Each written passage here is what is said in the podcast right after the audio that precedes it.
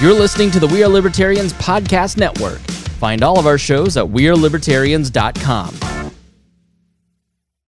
When you need mealtime inspiration, it's worth shopping Kroger, where you'll find over 30,000 mouthwatering choices that excite your inner foodie. And no matter what tasty choice you make, you'll enjoy our everyday low prices, plus extra ways to save, like digital coupons worth over $600 each week. You can also save up to $1 off per gallon at the pump with fuel points. More savings and more inspiring flavors make shopping Kroger worth it every time. Kroger, fresh for everyone. Fuel restrictions apply.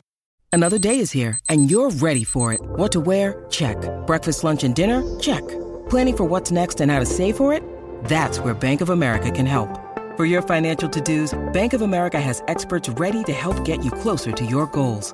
Get started at one of our local financial centers or 24-7 in our mobile banking app.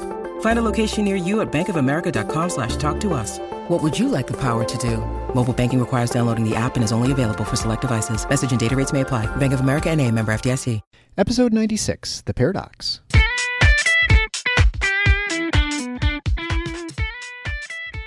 Welcome to The Paradox with your attending, Dr. Eric Larson.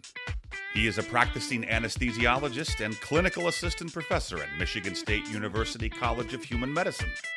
Listen in as he takes you behind the scenes of what practicing medicine in today's ever changing world is like with another doctor. The Paradox is a fun and accidentally informative show for physicians, patients, or anyone who has ever found themselves in a waiting room.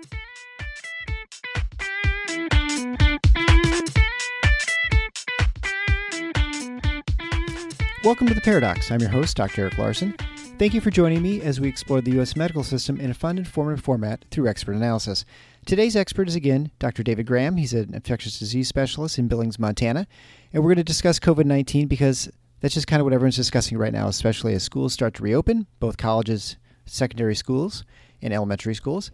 It's something we need to re- address and focus on again. We talked about herd immunity last week, and so today's sort of a continuation of that discussion. We're going to take the principles we learned last week on, on how the current uh, scientific community is coming to a consensus that probably herd immunity is much less than the 60 80% that's often cited. What it really is, whether it's 20%, 10%, 40%, somewhere in between, we're not sure, but it's probably lower than what we had originally thought. Uh, also, and how that changes our strategy and what vaccinations r- will play. But really, the point of discussion today, we're going to discuss COVID 19 and the transition. So, Dr. Graham wrote a piece which will be found at the show notes page at theparadox.com slash 096. I'd highly recommend you go read it. It's very short and straight to the point. And it just discusses the thought experiment of what what we're doing from here until this pandemic ends. And the transition phase is we have to go from COVID 19 being something that's a deadly killer to something where it becomes the common cold. Now, from an evolutionary standpoint, our suspicion is that the other coronaviruses that exist are the same and that they uh, became endemic, meaning they're always present, and that at one time they probably caused significant problems when they were first introduced into humans. Uh, maybe not, or certainly maybe not as severe. We don't really know exactly how long they are. There's a suspicion that the flu of the late 1880s or 90s, that was called the Russian flu, was quite possibly a coronavirus. We're going to talk today about what that transition phase is going to look like. What can we really do? Can we get rid of this disease? What are reasonable expectations for how this thing ends? Can we reasonably eradicate coronavirus? And I think after the end of this show, you'll come to the conclusion, I hope, much like we did, that there is no eradication of COVID 19, that we're going to have to learn how to live with this. And even with a vaccine, people are going to continue to get coronavirus. This is not something that we should be entirely saddened by. It's something that obviously we wish we didn't have. It was not the case but it's probably the likely outcome for all this. And so this is not going to address the policy considerations, the fact that, you know, at some point life has to continue even in the face of coronavirus being existent and endemic within the population. But anyway, that's a discussion for another day. Today we're just going to sort of talk about the evidence for that, the actual progression for from pandemic to endemic, and I hope you'll get a good feel for where we're headed and hopefully some hope that this is not going to be something that's going to be crippling for us for years to come. As I've mentioned a few times already, I'd recommend you go to theparadox.com slash 096. There you can get links to show notes from other coronavirus episodes we've done. Also, my previous discussion with Dr. Graham, where we talked about back in April when we knew a lot less than we do now. And also the show notes page, which will have the specific paper that he alludes to here, uh, and that I think, again, I highly recommend that you read. If you're so inclined, I'd appreciate if you go to the Patreon page at patreon.com slash the paradox. There you can find uh, ways to support the show. Even a pledge of $2 a month is greatly appreciated. It helps defray the cost for the putting on the episode as it is time and expense with the computers, microphones, websites, hosting services, and the like. But even if you don't financially support the show, I would greatly appreciate you going to your podcast player that you're using right now and go and leave a rating. Written reviews are always uh, appreciated, and leave a five star rating. And also make sure you subscribe to the show if you've not already. And please share it with a friend. I've had a unprecedented growth the last few weeks of the show, and I contribute that only to you and unfortunately, probably the subject matter of COVID 19. That's on everyone's mind. But the fact that we're getting such a great response from the show uh, is really testament to your listenership and the fact that you're sharing with your friends. And I greatly appreciate that. And uh, I don't know how to thank you enough to, that we can get this word out and spread the message that we're um, working on with this show. So, without further ado, it's a little bit longer discussion, but I think it's really good. But without further ado, Dr. David Graham, an infectious disease specialist in Billings, Montana, discussing COVID 19 from pandemic to endemic. How do we get there? Enjoy. Well, hi, this is Eric again. I'm here with my good friend, Dr. David Graham. He's an infectious disease specialist from Billings, Montana, actually originally from Michigan, but now in Billings, Montana.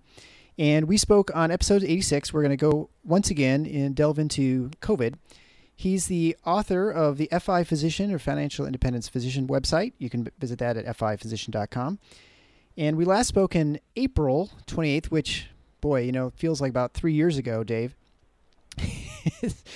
I can't believe it. Yeah. What has happened since then? Almost nothing. Yeah, right. And I feel like about two weeks from now, everything we talk about could be completely obsolete or changed. But you know, looking over the conversation we had then, we were talking about how this pandemic ends, and I think we're going to sort of talk about this because you wrote a piece recently, which I thought was really good, sort of the transition, the you know where we are now to how we get to the point where we think this is virus is going to go. So we'll discuss that. But um, why don't you briefly just tell us a little bit about what's going on in Montana? You know, you're in a rural area, and so you're not in the place anyone talks about when it comes to COVID in the in the media. So what are things like out where you are? Yeah, so we really didn't have much of a first wave at all. Uh, in fact, I wrote a blog about flattening the line, um, which we did really well. We, we, we got that line pretty darn flat, let me tell you. Um, but then, you know, we reopened, and like a lot of people, uh, when we reopened, we started seeing some more cases. So, you know, Montana, we've got about 10 per 100,000 new cases uh, every day. And, you know, the United States is around 15 somewhere around there. So we're still low incidence. Um, we've had some bad nursing home um, um, uh, effects and some deaths, and like everyone, we're just trying to struggle through until um, we get the, the magic cure, as the press and the president like to tell us, right? right? Yeah, and that was actually you, you began your piece by saying that the president says this is going to end, and I so it and and I, in some ways, I feel like it's a lot like the joke about hemorrhaging, right? Like bleeding. Like eventually, ble- all bleeding stops, right? That's like the old medical joke, right? That's Whether right, you stop yeah. it or you just bleed to death, you know. So um, let's talk about let's talk about COVID, obviously, and let's talk. And I should be specific, say COVID nineteen, because there are other coronaviruses that we could be talking about. But so obviously, we're talking about uh, COVID nineteen. Explain to us. Um, what it is that about COVID nineteen that lends you to say that it's impossible to eradicate. So maybe maybe to back up, what does it take to eradicate a virus, and how successful have we been in the past? Yeah. Yeah, so that, you know, you made the comment early, maybe what we're going to be talking about two weeks from now is totally different. And I don't think so. I, I think that we can actually use medical theory rather than the give and take of actual science on the ground right now to conclude a lot of things about COVID. So we can look at um, evolutionary biology, we can look at you know fundamentals of what does it take to eradicate a virus, and we can understand a whole heck of a lot of what the next two to five years um, are going to look like. And you know, frankly, with or without a vaccine, with or without a therapeutic, this all ends the same. This all ends with an endemic coronavirus. So, but let's start at the beginning. You know, why is this not going to be eradicated. If you look at what it takes to eradicate a virus, well, first of all, you have to have uh, no non-human hosts, so no reservoir species. And that actually is pretty likely with uh, COVID 19 that there isn't a reservoir species. So it came from bats. We know that. We can't really find that bat that it came from. Um, and then it's been in what dogs, pigs, cats, tigers, but those are hopefully dead end species. So hopefully, even if we get rid of this, like New Zealand did, hopefully it won't come back on the back of a, a, a tiger or a, a house cat. So there is no reservoir species that we know about. So um, um, SARS-CoV-2 is eradicatable based upon that criterion. Um, the next criteria, uh, however, is that um, is that you actually have to have a, a, a, way to get rid of it. You have to reach immunity against it such that it stops transmitting. And I think that's really where the the fallout happens is that you know Fauci says even at the best, or or they would accept a vaccine with 50 to 60 percent um, efficacy, right? So that it it evokes an immune response in 50 to 60 percent of the people. But frankly, if we look at the other coronaviruses, there is no long-lasting immunity, yeah. right? So with every other human coronavirus we've had, um, you are susceptible to getting uh, reinfected by this. So if we are going to have this come back again and again and again, that is by definition endemic, right? So, you know, I should say there are some people with um, MERS that have had uh, immunity for up to 17 years, but that's not even what we're seeing with the preliminary uh, vaccine data, where you know antibody levels do wear off in some people, um, you know, after uh, 30 or 90 days. So, so and then the third step is that even if we did have a vaccine that worked 100% of the time, can we get that to everyone around the world all at the same time? And we haven't been able to do that with polio. You know, polio is eradicatable. Um, um, you know, smallpox was eradicated because you can tell when someone has smallpox, right? It's not hard to go and tell when someone has smallpox. But you know, SARS-CoV-2, people are asymptomatic. How can you actually go and track this down, hunt it down, and kill it? So fundamentally, this is not an eradicatable illness. It's going to be with us.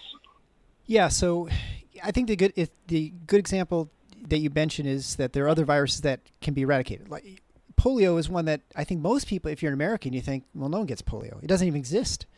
But it does, right? I mean, that in certain parts of the world, it still exists. And so you have to envision that you're going to have some sort of treatment, vaccine that's going to be effective super effective, and you can administer to everybody simultaneously, essentially, so you can have everyone being immune to this. Because if you don't, if there's some pocket where it's still around, it's still around, and at some point it can get out.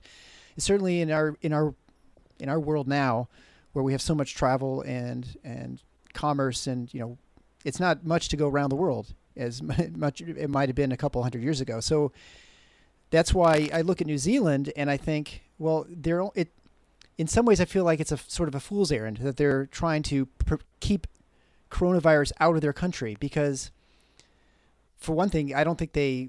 I mean, this means they keep themselves locked up in a in their island forever, which is an, an impossibility. It's also, you know, it can be economically devastating. Um, but also, there's no guarantee that they don't have it circulating right now. And I think right now they were went 102 days without any known cases of, of the virus. They've had no travel, I believe, inside and outside the country, outside of just like you know stuff that comes in and out, and you know test everybody and quarantine everybody, and yet still they had cases, and we're not they're not sure how it happened, whether it was always there and just like people, a few asymptomatic people just spreading to just a couple people, some sheep farmers or something, I don't know, and uh, but it shows how incredibly difficult this would be, and this is and this is also assuming, of course, that there aren't any reservoirs of animals. And just I think to make it clear to people that that that would mean um, that you let's say the like a flu can go back and forth between pigs and humans, right?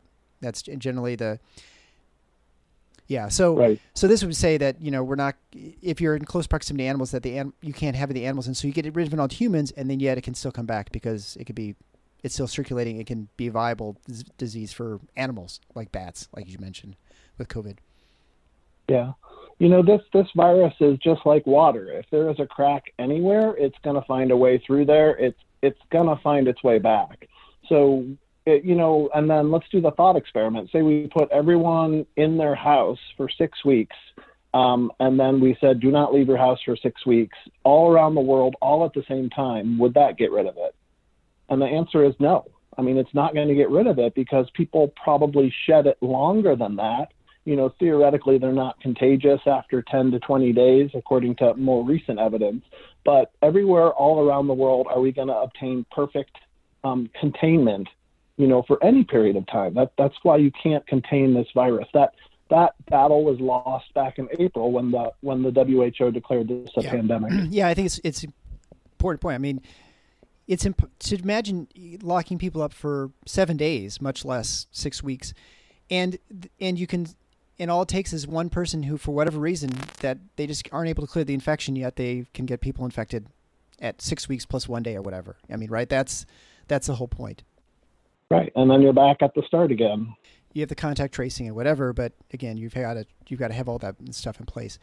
Um, so then, it, when it comes to the next steps, I guess uh, you in your paper you also wrote, and, and I actually had Dr. Gomes on the last episode where we talked about herd immunity. and you know, I think there are important things to know about herd immunity. I mean, one is it does not mean that it eradicates the disease; it goes away. Herd immunity just simply means that you can't have exponential growth, right? I mean, once you hit this certain point, it'll still exist, it'll still be around, but you're not going to have massive growth, you know, logarithmic growth of the virus or whatever the pathogen that you're talking about. And she suggested uh, that instead of having the traditionally believed to 60 to 80 percent you need of people infected or have some sort of immunity either through vaccination or through a prior infection, uh, that you can actually have a, a, herd immunity threshold much much lower because everyone has different le- levels of susceptibility to the virus, whether that's because they've been infected by similar coronavirus or something else. We don't really know, I guess. Um, but still, you have to get to that 20 percent. And um, what how does that actually affect things? And how does that change your view of things now versus when we talked in April? Because I think that that certainly changes my outlook of the the sort of the progression than it did then. Yeah that that has been the fascinating development um, for me in the last month or two but you know as you were talking with this this woman you know what she's doing is not new right she was doing this with tuberculosis and with malaria um, it is just that when we were thinking about herd immunity, we were using the wrong model. We were using the model of eradication that we'd get rid of this, not that what we need to do with herd immunity is break the back of the regional epidemics. So that is all herd immunity means is that the regional epidemic ends in your region. It doesn't mean other regions, but in your region there are not enough people that um, do not have natural immunity through mechanisms we don't understand, who do not have um, cross reactive immunity from other coronaviruses, who do not have natural immunity from infection, and who have not been vaccinated, there's not enough of these people to continue um, with an R naught above one. So the epidemic dies, but you still have cases. You're always going to have cases of this. The cases will not go away. Right, and I think that's the important thing to to recognize that.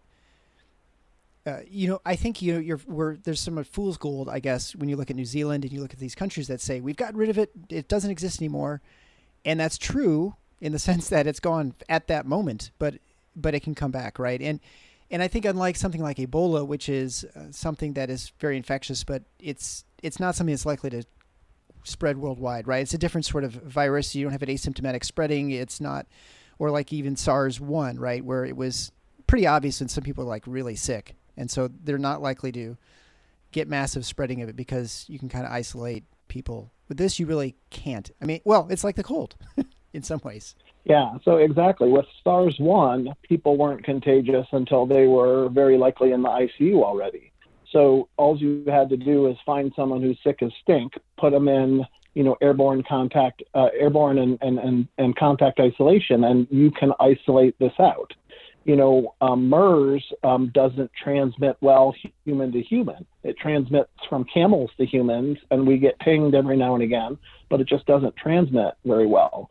With SARS-CoV-2, it is the worst of all worlds is that it's super contagious. It has this asymptomatic phase. Um, it doesn't kill a lot of people. Um, so that it is really, but but yet it doesn't have permanent, long-lasting immunity either. So it, it is just going to continue um, to to eat away at us just bit by bit. Yeah, I mean, it just seems well. I mean, I guess you know, in some ways, the flu is like that too, right? I mean, it doesn't kill everybody every year, but it comes back. It's a I know it's a different virus. It's been mutated and stuff, but it's it's kind of the same sort of thing, right? I mean, it doesn't. Lot most people get the flu are totally fine and they're they get over it, but it does take some people for some reason and they they succumb to it. And I think coronavirus seems similar in that sense, sort of. Well, and let's think about what happens the first time you get a novel zoonotic pandemic version of influenza. It kills a lot of people. And then what happens the second time you get it, you don't get nearly as sick. What happens the third time you get it, you don't get nearly as sick. So that's actually what I'm thinking is going to happen with, you know, SARS-CoV-2 is we're going to get it and and most people aren't sick, unfortunately, with uh, comorbidities, with age, um, with um, with uh, a social disadvantage. There are issues with morbidity and mortality. But then the second time you get it, or if you get a vaccine and then you get it, the, the virus two years later, um, it'll be much more like the common cold. So this this really is this is you know, evolution from killer to common cold. This is what we're going to see. This is what the science theory tells us is going to happen. We don't need papers to tell us that this is what's going to happen. This this is the inevitable consequence of evolutionary biology. You know, when you're talking about that, I'm trying to I'm trying to see see the see the progression because with with the coronavirus that we have now that are endemic, there are four, I believe. Um, it, it's entirely possible that at one time they were killing lots of people initially when and then it mutated slowly over time into a point where it became more benign. Uh, do you see this as mutating over many years and then it becomes so even with people who have who are you know children now who for whatever reason they get exposed to this coronavirus then when they first sort of get the coronavirus and, and get it that they will have a more benign reaction because the virus will have sort of softened by then, or do you think it's always going to maintain this sort of veracity of of taking people out like it does right now? Right. That that's a super, super interesting question. I, I think we talked briefly last time about evolution towards benignity.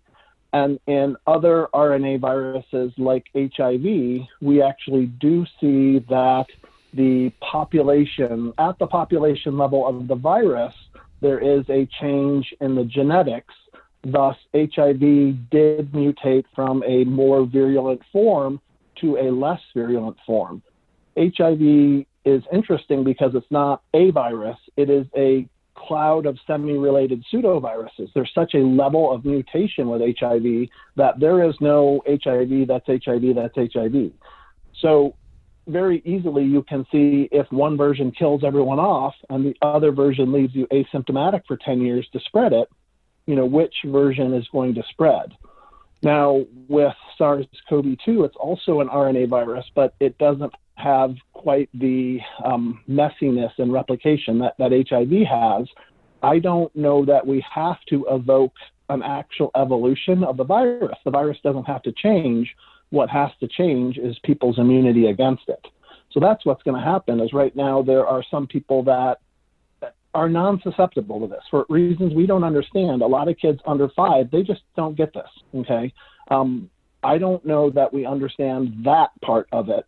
But then add to that this this pre-existing cross-related immunity from other coronavirus species.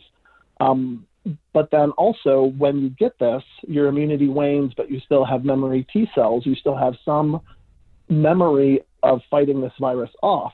When you get it again, it's just not going to be as bad because your immune system is going to kick in. So it's going to evolve to be more benign because its hosts will become relatively and that immunity would also pass down from mother to child as well. It, is that right? Is in some level?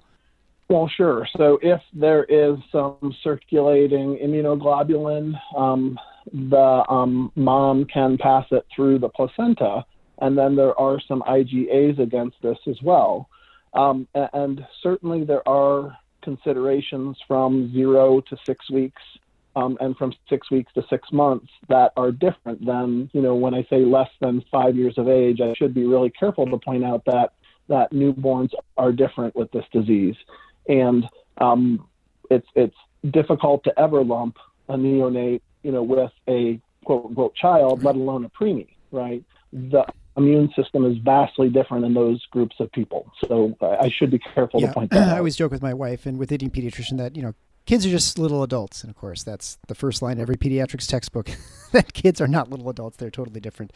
Let's say we have a vaccine that comes out and um, our guess is no one knows, but our assumption is that the vaccine won't be 100% effective because almost no vaccine is 100% effective. So if you had a 50% effective vaccine and you wanted to get, attain, say, 50% herd immunity, you'd need to vaccinate 100% of the people, right? I mean, is, is that right? Because half, it only work half the time. That's assuming no one has any innate immunity uh, to the virus. So, uh, what what do you see as the the vaccine? How the vaccine is going to impact things? Because, well, I guess why don't you start there? How is the vaccine going to impact the, this process of getting to this herd uh, this threshold for herd immunity, or will it, we get it before a vaccine's ever developed? Let's say the vaccine comes out next summer, you know, where we have it widely distributed. Yeah, yeah. So I think that is a fascinating question because there are places where 10 to 20 to more percent of people have already had uh, COVID 19. So are there areas in New York and the north of um, Spain that have already reached herd immunity? Uh, and in which case, the vaccine wouldn't really be necessary to break the epidemic, then the real question is are there disease modifying properties to the vaccine? So, can I give this to someone who's going to die from COVID 19? Can I give this to someone three months before they're going to die from it and prevent their death? Or, you know, instead of them being in the ICU for four weeks, maybe they're in the ICU for two weeks, or maybe not at all, um, maybe they're only in the hospital or maybe they just need oxygen. So I don't know that vaccination is going to participate in herd immunity, um, but it may modify the disease. And, and fundamentally, with or without a vaccine, there still is this transitional period where, you know, there's going to be cases, there's going to be disease. And what we need to focus on is what mortality during that time. So I, I know it's sad that that that people are going to die from this, and the real question is looking back, you know, three years from now, five years from now, how is the expected mortality um, different because of COVID nineteen? So, um, will the vaccine work in the folks that are at the highest risk for mortality? You know, that that's honestly going to be the question that I'm looking for with with vaccines in discussing this too, just think about it now. If you if you're looking at our assumption is that people who are young get over this and they actually don't they don't have significant morbidity or mortality that we know of. Uh, certainly mortality, but morbidity we th- assume there aren't many long you know long range effects that people are um, afflicted with from a pulmonary cardiovascular standpoint. We don't know this it'll be years before you actually would know this, and whether you could actually figure out it'd be, I think, fairly difficult. But, um, but assuming that young people do well, would it? It almost would make sense in some ways to have a strategy where you say, well, let's go, let's let young people circulate, get this, get this, or um, get the vaccine. In this case, maybe the vaccine, but if young people end up getting this more than old people, then we'll achieve herd immunity. We'll decrease the transmission of this virus and will our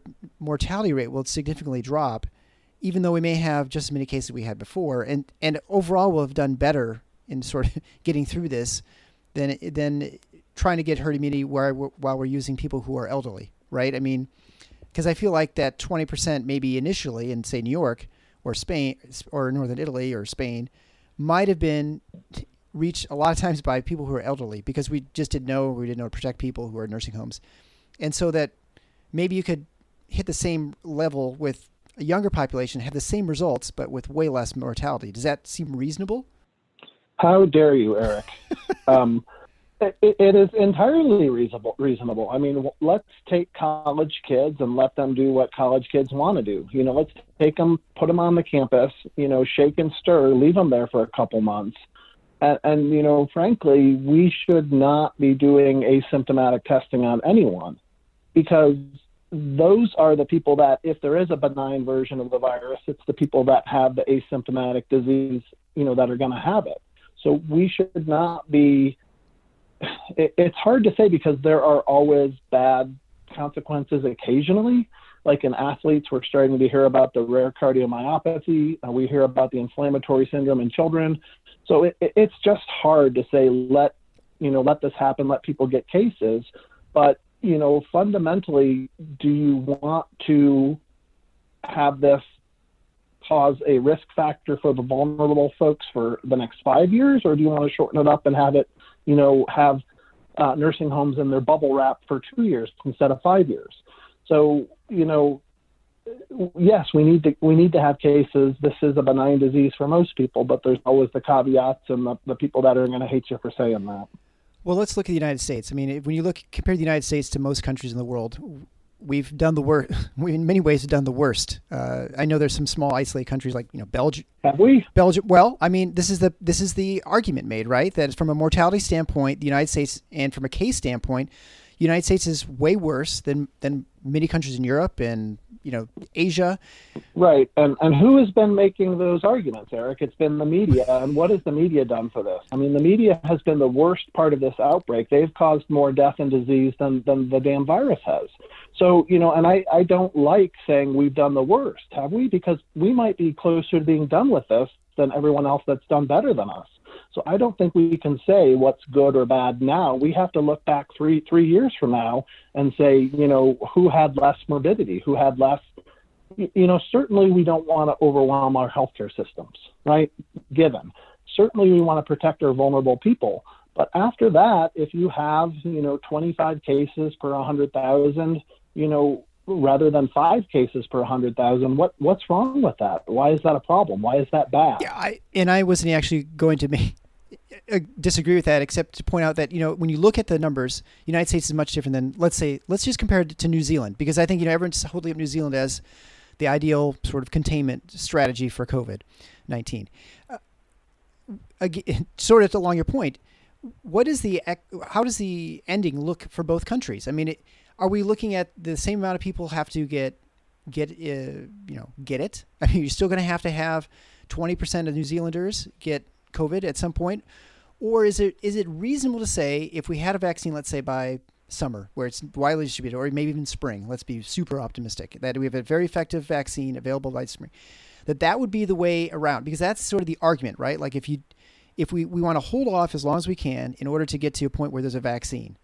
And once we get the vaccine and we massively distribute it, we get it to 80% people take some vaccine that's, you know, let's say 50% effective, which would give us a herd immunity 40%, let's say, right? Uh, which should, according to, you know, some of these models, that would be adequate in most areas to get you to the point where you at least don't have exponential growth. You still have COVID, but not as much. Uh, would it then be would it then be seen as wise what New Zealand has done versus what the United States, where, you know, where we've sort of taken on the chin at this at least initially? And tell me, do you think you could get Americans to do what they have done in New Zealand?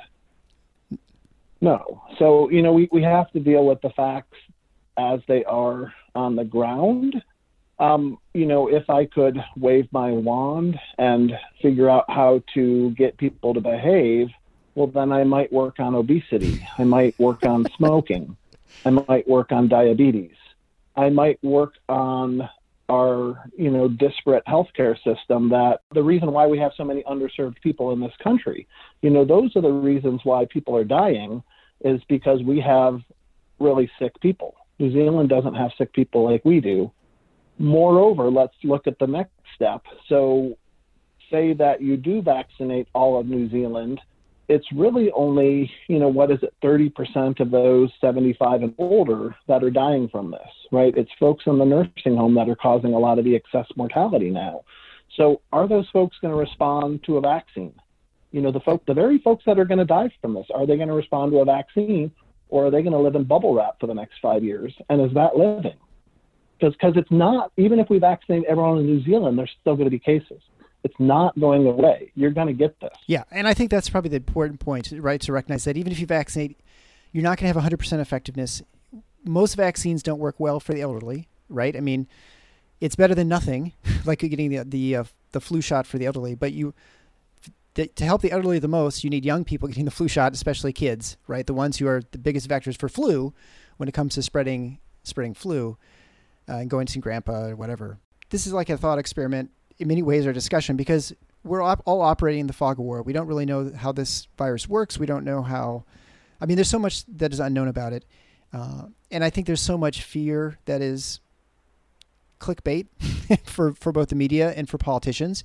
I think certainly they enjoy exerting control or at least being in charge of and feel and to the impression that they have this thing under control or that they there's ability to get it under control and that certainly their opponents if in a point uh, at least pointing out with politicians that their opponents are opposed to that or they're uh, embarking upon the wrong strategy depending whatever side you're on in this sort of you know battle what how do we move for the next year? I mean, how do you think this really is going to play out? Because I mean, my feeling is if let's say we've hit herd immunity in a number of these cities like New York and other places, I feel like people aren't going to accept the fact that we've hit herd immunity, and they're not going to be they're not going to accept the fact that you could reopen things until there's a vaccine, whether the vaccine actually makes a big difference in the whole you know process or not.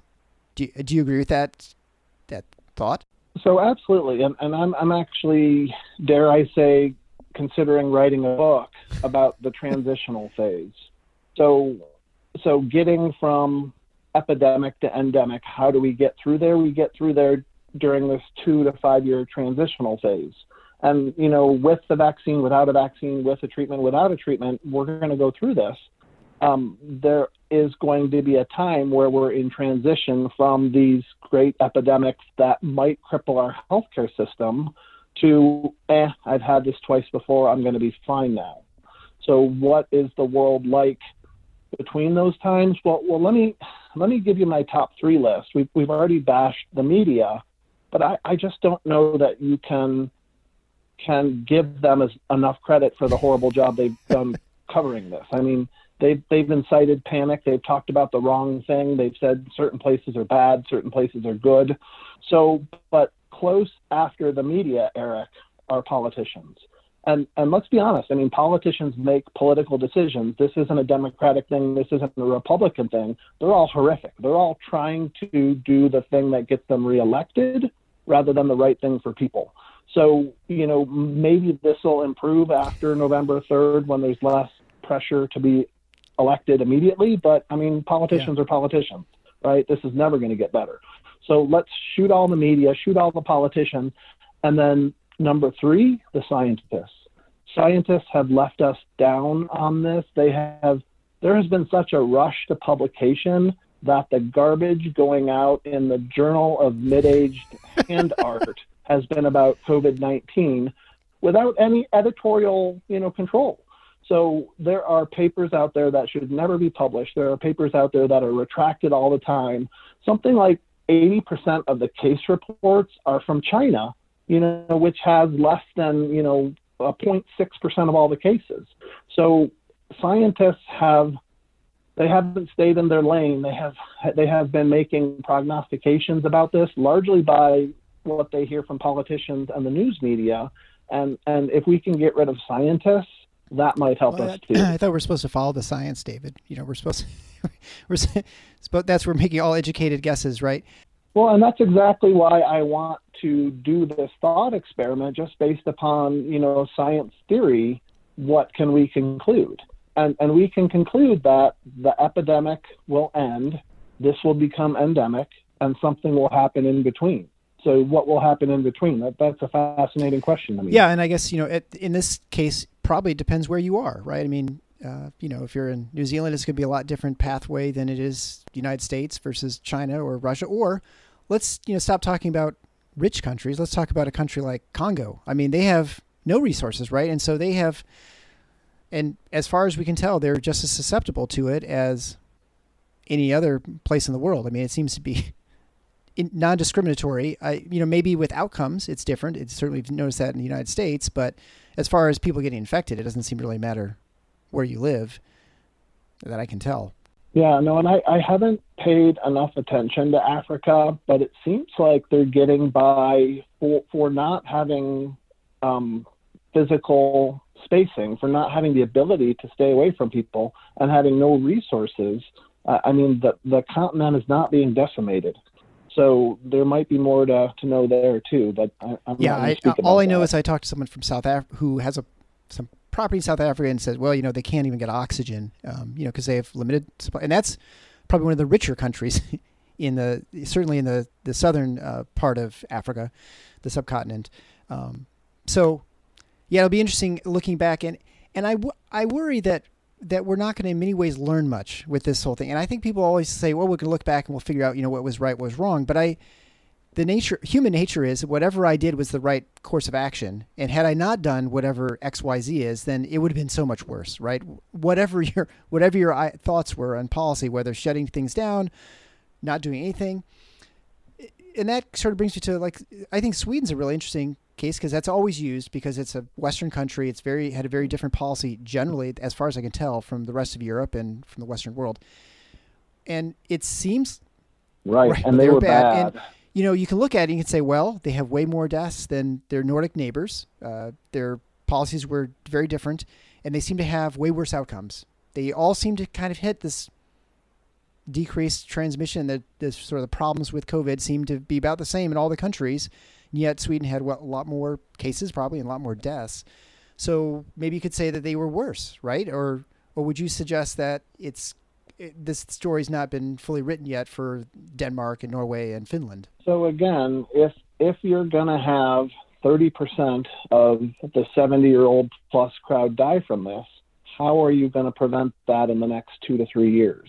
So I, I'll, I'll, tell you, tell me the story of Sweden three to five years from now, and tell me if they did a bad job.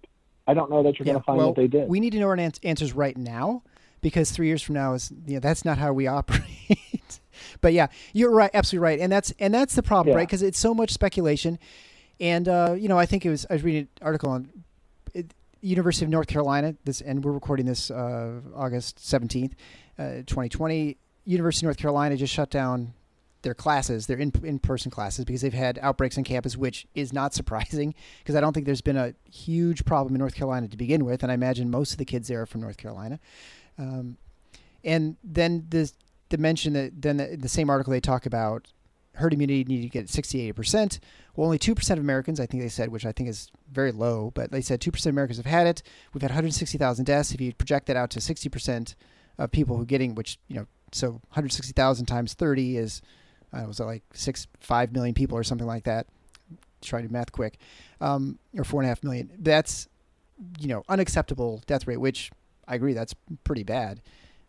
But I, I think you know in some ways, would it be safe to say that the people who have died so far are the most likely to have to die from this, and that the people who are less likely to die will get it will, you know that they're they will get it later. I guess is sort of or they'll so the mortality rate will go down naturally because the mo- the frailest of us have already succumbed to it because they're more susceptible and likely to die. A couple things about that is that there are no risk-free choices with this, and I think that's also a fallacy that people don't understand. You know, every time you get in a car, there's risk. Every time you put someone under anesthesia, there's risk the thing is is that these are known risks. We've been we've known about them forever and we tolerate them. You know being in the car as you know eric can be can be a terrifying event. And just like someone who has had a family member die from covid that colors right. the way they view this and that colors the way they view risk right so it's pretty easy in my armchair to talk about the number of people that have died from this and they're going to die anyway.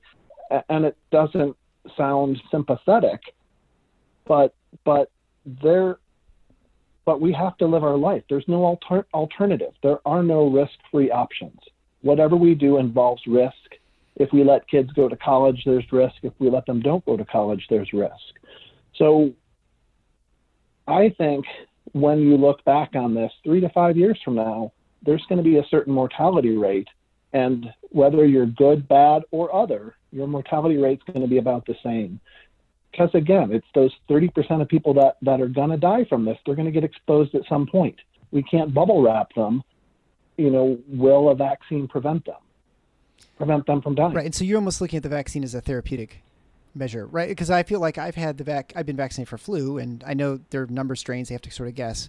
But when I'm, I will get the flu still. I've gotten it, and I don't get quite as sick as people who haven't been vaccinated, you know, and yet they they're sick for like weeks, and I get sick for a couple days and feel terrible, but I'm you know no worse for the wear, I guess, in the end. Yeah. So d- disease modification is kind of the best that we can hope for. The other argument right now is that people say, well, I you know, along to your point is there. What's the point of living if I have to live hidden away in a, you know in a cave?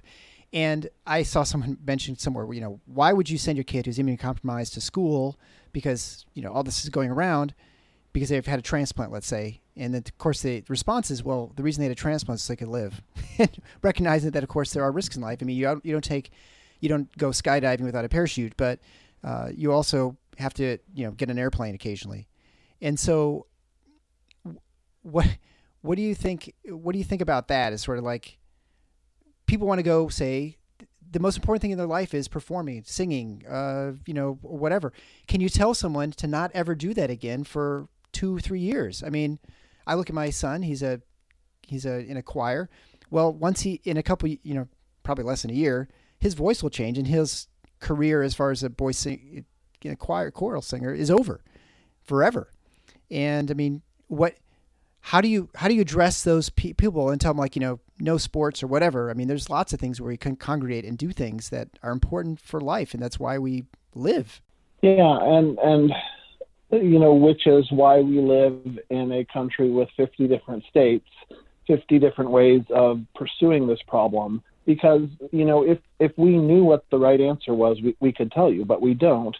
So when the shelter in place order ended, thus then began individual responsibility, right? That became um, the time that we were to take upon our shoulders the decision that you know, inherent in life there is risk.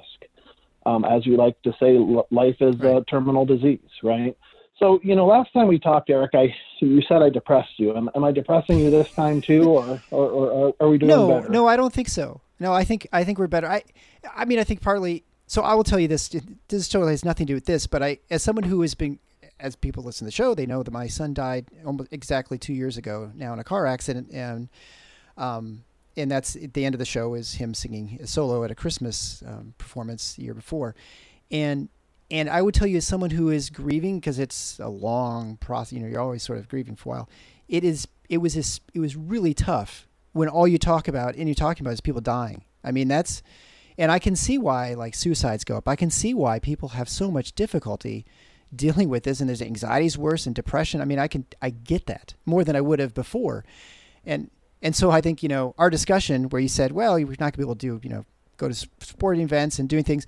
Because I'm thinking to myself, well, I've got my son, my, you know, my only living son now. I've got him for about four or five more years. One of the things we do is go to Michigan State basketball games. And I can't imagine him like not doing that again until he's like in college when I miss that opportunity because there aren't a lot of things that we do together as a family that are like important. That's one thing that's kind of important. And it may seem silly to some people and not important, but it's important to us, right?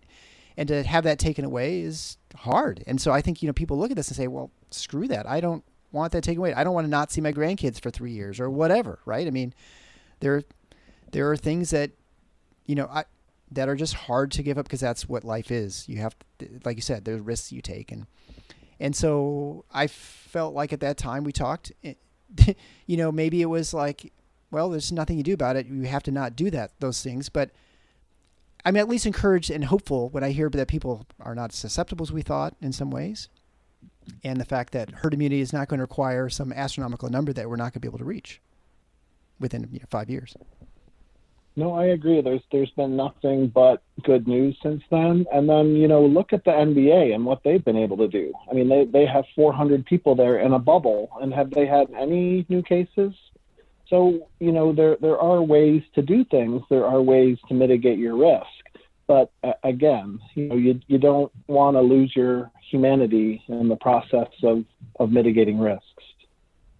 Yeah, and I think that's uh, the answer. Is there's it's you you would hope that people could take individual responsibility and and individual action to sort of assess risk it's hard because I understand this is not like it's not like uh the risk is only to you. There's obviously risk to others, and so that's the that's the that's the hard part to try and calculate. I mean, we're really bad as human beings at calculating risk anyway. For me, trying to tell people what the risk of you know anesthesia or any sort of complications of things, I have to try and put it to something that they feel that they understand. Like you know, the risk is you're probably greater risk for not making it to the hospital, making home, than to actually have some problem with the anesthetic that's significant.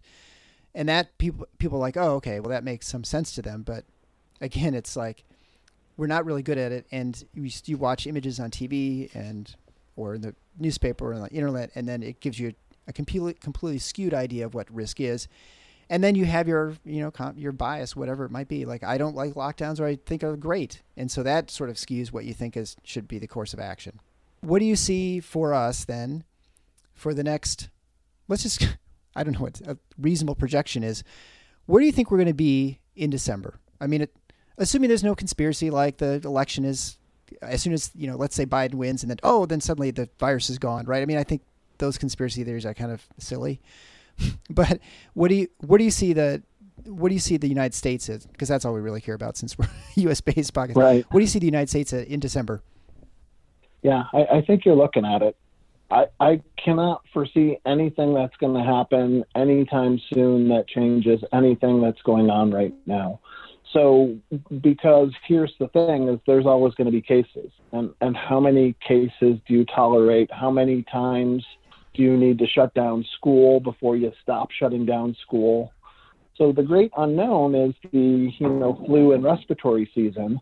And interestingly, if you look at Australian data, they really haven't had any cases. You know, it's winter down there, and they haven't had a flu season.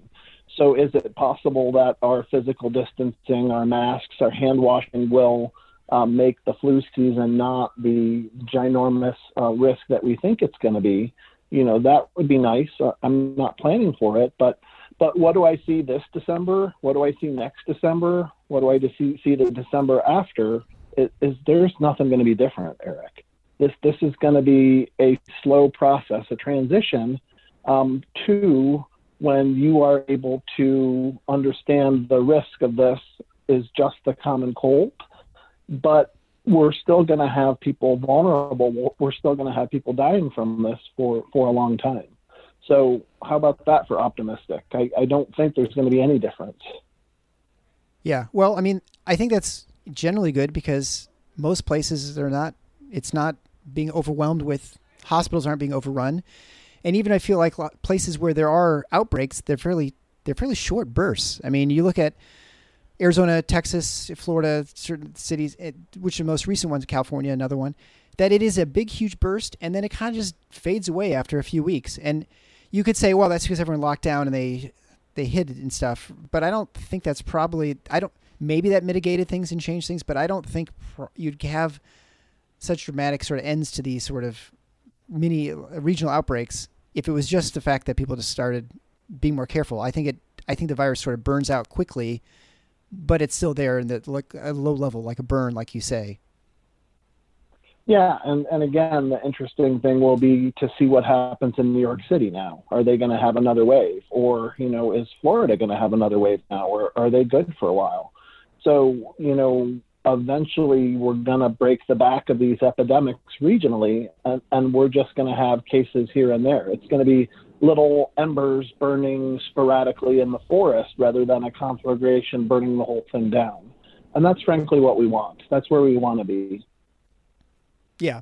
Well, and I think I think when it comes to the virus, there's the we see how the end is probably going to be. I mean, the hard thing is the hard thing for me to to wrap my head around is how politically do we get to a point where we are comfortable with the disease being around and that people are still getting it and that we don't have you know a headline saying 50% increase in Traverse City which means instead of 10 cases they have 15 right and that you know people stop freaking out about freaking out about it and feeling that they have to have extraordinary means and measures in order to prevent you know, the next wave or whatever it is when potentially it's just a couple, you know, a family gets it or something. I mean, it's, you know, that's the that's the hard thing that I don't I don't know how easily some of these some of these officials, whether they're health officials or politicians, give up and sort of like say, okay, because you know if you look at Michigan, Michigan's phase six, and which is the phase where like basically totally fine.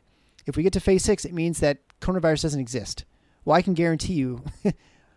well, as much as I could guarantee anything, that we'll never reach phase six. So does that mean we're always going to be in a state of emergency? You know what I mean?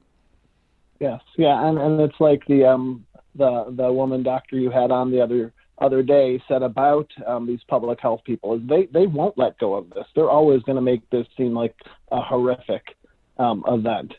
So, and you know, regarding politicians, there's this this great Winston Churchill quote that Americans will always do the right thing after they have um, done everything else possible and, and exhausted failed, all other possibilities. Yeah.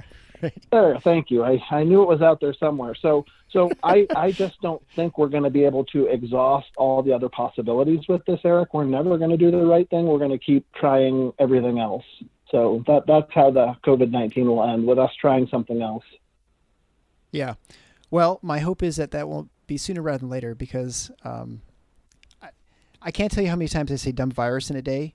My, my patients watch me enter the room with more and more useless uh, protective equipment, you know, like wearing glasses, which I don't think there's any, you know, I'm putting glasses on top of my glasses. I mean, we're wearing goggles now. I, I know when we talked before, you said, well, there are probably protective measures that we're going to have that are probably just going to be with us forever.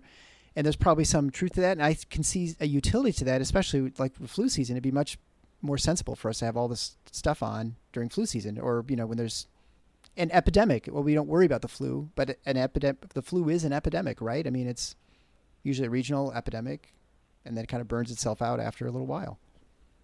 Yeah, well, yeah. When when you get a, a change like the 1918 virus coming back again in 2008 and causing a little bit of a of a stir, you know, things change for a little while, and um, and, and you know, it's funny that during influenza season we should have been doing all of these PPE things before, Eric. We should have been wearing masks and eye protection, and it was never important to us. So.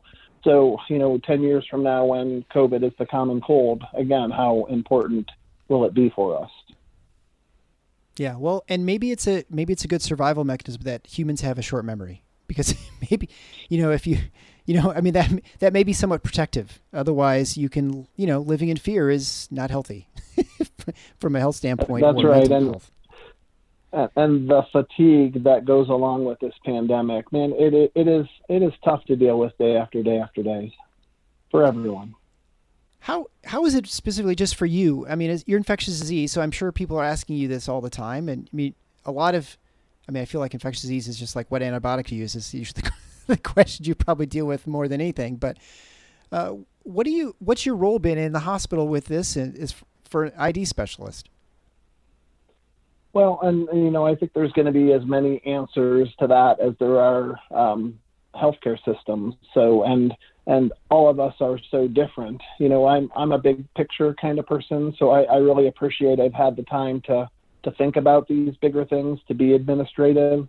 So my clinical duties have um, have uh, gone down quite a bit, and I am able to look regionally and locally at what's going on and, and try to try to help out, you know, my community. Um, um, advising schools, advising colleges, advising churches, not just you know banging out the antibiotic stewardship, which is apparently all we do according to anesthesiologists. All you do is gas people. So I, you know, I. I, I misunderstand what you do too, right? So I, I don't actually Um, deny but- that. So go ahead. so, but but yeah, this this this is. I- I mean, this is a one in a hundred year pandemic of an infectious disease. How, how can it not blow the mind of every infectious disease doctor out there?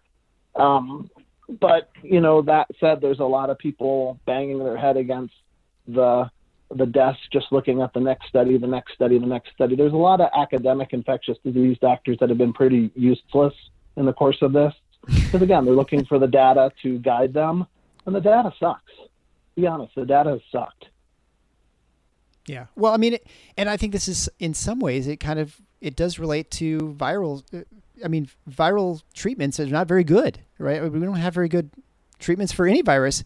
HIV has been very successful. I think you know the treatment for HIV. You don't get rid of the virus. You just get to you you prevent all the secondary infections, but and you keep the viral load very low. and that's been probably the most successful viral sort of outside of vaccinations, which you know prevent virus the initial infection. But I feel like right. that's been the biggest success of anything, right, for viruses. Right, and and the difficulty is is that viruses aren't alive, right? So how do you kill something that isn't alive? Well, viruses use your cells to replicate, so you have to kill you to kill the virus. And, and really, what allowed us to get a handle on HIV is it is a pretty complicated virus um, with these proteases with um, mechanisms of latching on and breaking off that gave us these targets. But really, fundamentally, it was killing people. That's why we developed therapies against it. We actually have treatments that work against the common cold, but what side effects will you tolerate to take a medicine that makes your common cold better? Right. Right. So, what safety profile do you need to have to make something that's going to go away on its own better? So, you know, virus medicines for viruses have been difficult. Um, you know, give us enough reason to develop medicines. We'll develop medicines, but that may work while people are sick in the ICU. But when this is a common cold, is anyone going to need it or take it? Yeah, well, that's and that's going to be the challenge, right? To there's so many challenges with this, but I mean, that certainly we'll add that to the list of things that are going to make it complicated. Well, I really appreciate the time. Um, I've I've learned something. I hope the listeners have learned something too. And I think you know the the takeaways, of course, we're not going to eradicate this disease, this virus. It's still going to be around. It's going to be with us. But at some point, we merge the other end, and how we get there is you know, and and what sort of steps we take are going to are going to sort of vary. Hopefully, we can talk in a couple months, or something's changed, or there, you know, when vaccines start coming online, and we see what's happening. I mean, Russia decided to, to do phase three trials just by releasing a vaccine to its population, which is unprecedented. I don't think anyone's done that, but I guess it pays to be authoritarian. You can do whatever you want. Yeah. But well, I think the other conclusion, Eric, is that we need to, need to get rid of all the media, uh, all the politicians, all the scientists, and especially the anesthesiologists and ID docs. The world would be a better place without them. I've always found that the, the it, now infectious disease does not have an ology, right? Is there? There's no other term for infectious disease. It's like everyone's just you're just ID, right? Yeah, like, you know, you're not an immunologist. You're I'm the infection doctor. I'm the last person people want to see. No one wants to come to my clinic. I don't know why that is. Well, I'd argue that pathologist may be uh, maybe a yeah, maybe least, less yeah. desirable than you. uh, but anyway, it was it was a pleasure talking to you. Uh, if you want to catch up with more uh, for with Dr. David Graham, you can go to fiphysician.com. Uh, the paper for that he wrote, and actually your blogs, and and all the probably two thirds of what you write is actually on finances for physicians and retirement and things like that. And so that can all be found at that website that will be linked at the show notes page at theparadox.com slash 096. Uh, there you can also find our previous episodes we discussed and other things I've talked about COVID because, you know, who's had enough COVID 19, right? Everyone wants to talk about it even more. But sadly, everyone really wants to talk about it. So that's why we're here talking about it. And, and it's been a fun puzzle in, in a morbid sort of way, but it's been sort of trying to figure out how things work because I think it's something none of us have seen and hopefully, God, God forbid, we ever see again. So, Dr. Graham, thanks so much for being with me today. Thanks, Eric.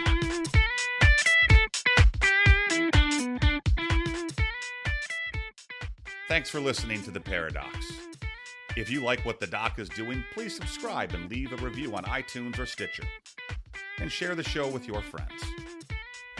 Become a supporting listener to get access to special bonuses at patreon.com forward slash the paradox.